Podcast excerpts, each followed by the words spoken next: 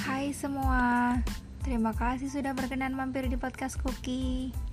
Hmm, akhir-akhir ini saya sedang memikirkan suatu nasihat dari Stephen Covey yang menurut saya pernyataan ini cukup menampar keadaan masyarakat saat ini.